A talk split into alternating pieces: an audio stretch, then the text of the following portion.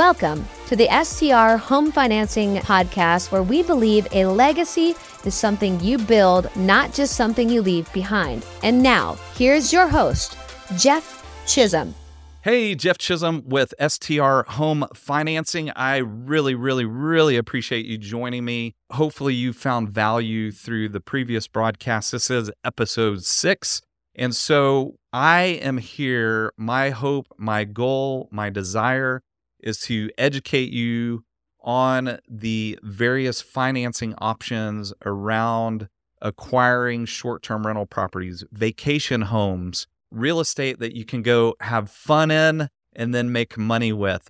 So, today we're going to touch on policy around the 10% down second home occupancy loan. So, our typical client, we are usually not having a conversation around buying one property. So, most of my clients are looking to build a portfolio of these types of properties. So, my wife and I are on that same route. So, our goal by the time that we decide, hey, don't want to work anymore, let's go have fun full time, is to have 10 of these properties. And our biggest worry and concern is, hey, honey, where do you want to go live for the next month? well, it's hot here. Let's go find somewhere cool. Or it's cold here. Let's go find somewhere warm. I had a client uh, a few months ago. We were talking strategy, and he said, Jeff, the older I get, the more simple my strategy gets. And I, I am very curious at this point. What is it? Tell me, please. He said, I am simply chasing 72 degrees year round. I was like, that is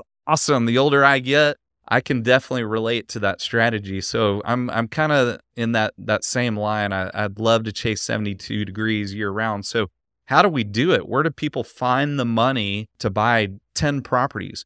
So the clients that I'm working with, you know, we're not usually talking about buying one property. We're strategizing on how do we buy more than one property. So the 10% down second home occupancy loan with Fannie Mae is going to be a fully qualifying loan. So you've used this type of financing in the past, you know, typically on a primary residence, you're going to submit whatever two years of tax returns, W 2s, pay statements, bank statements, and then everything is based on your ability to fall within a certain debt to income ratio using your documentable income up against your personal debt. So, in the case of a second home, you have to show the ability to take on the PITI payment, principal interest taxes and insurance payment, into your ratios without the consideration that this property is going to be able to generate income. So you've got to be able to absorb that PITI payment into your ratios and still be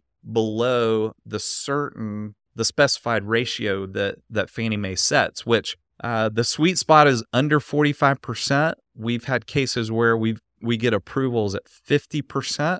Uh, so that's going to vary from client to client, but definitely something that we do as part of our pre approval process when we're going through and we're analyzing everything. So we have clients that, you know, they're high income earners, they have very low debt, they run very lean. So they have the ability potentially to absorb two, three, four, five properties and still be under the ratio that's specified by Fannie Mae. Some clients, it's one property. So no matter where you are, there's typically going to be a ceiling that you're going to hit from a debt to income ratio standpoint. So, what does that look like? How do you scale once you hit that? There's another product called a debt service coverage ratio loan, which we're going to have a whole episode on the DSCR loan, but that loan, we don't even look at income. There is no debt to income ratio standard. It's your ability to put down 20%. And then we're solely looking at the property's ability to generate enough income to match the PITI payment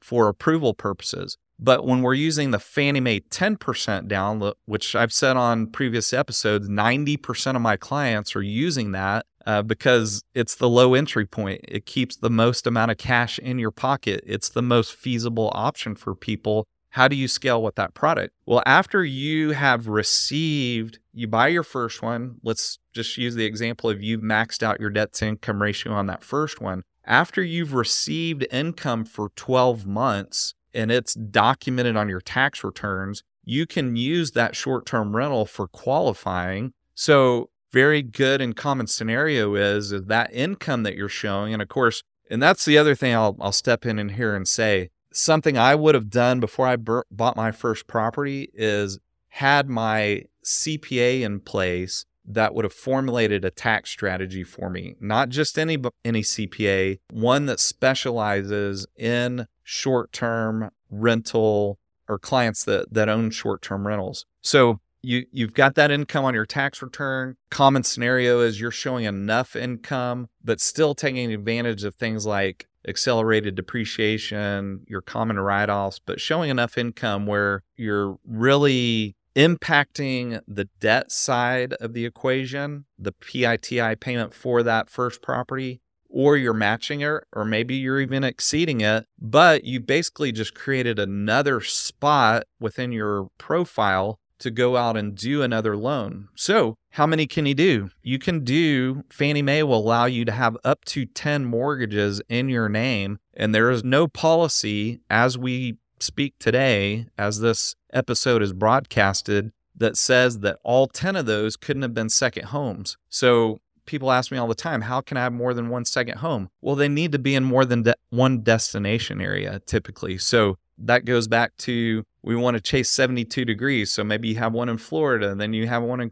Colorado, Utah, Tennessee. They're just these lifestyle assets that you can travel, you can visit, but they're in different parts of the country. Because if you go back to one of my previous episodes where we talk about the number one bullet point on the policy is that you have to occupy the property at some point during that first year, there's no specified amount of days that you have to spend in the property where someone would say, well, there's only 365 days in a year. How how many second homes do you actually need? So that is not a limiter. It's typically going to be that debt to income ratio, but there still is the ability to scale if you have the right information. So hopefully this helps. It's equipped you as you're thinking about your strategy, you're building your portfolio, your game planning. Always happy to have further discussions. Look in the show notes for our website, STR Home Financing Would love to visit with you.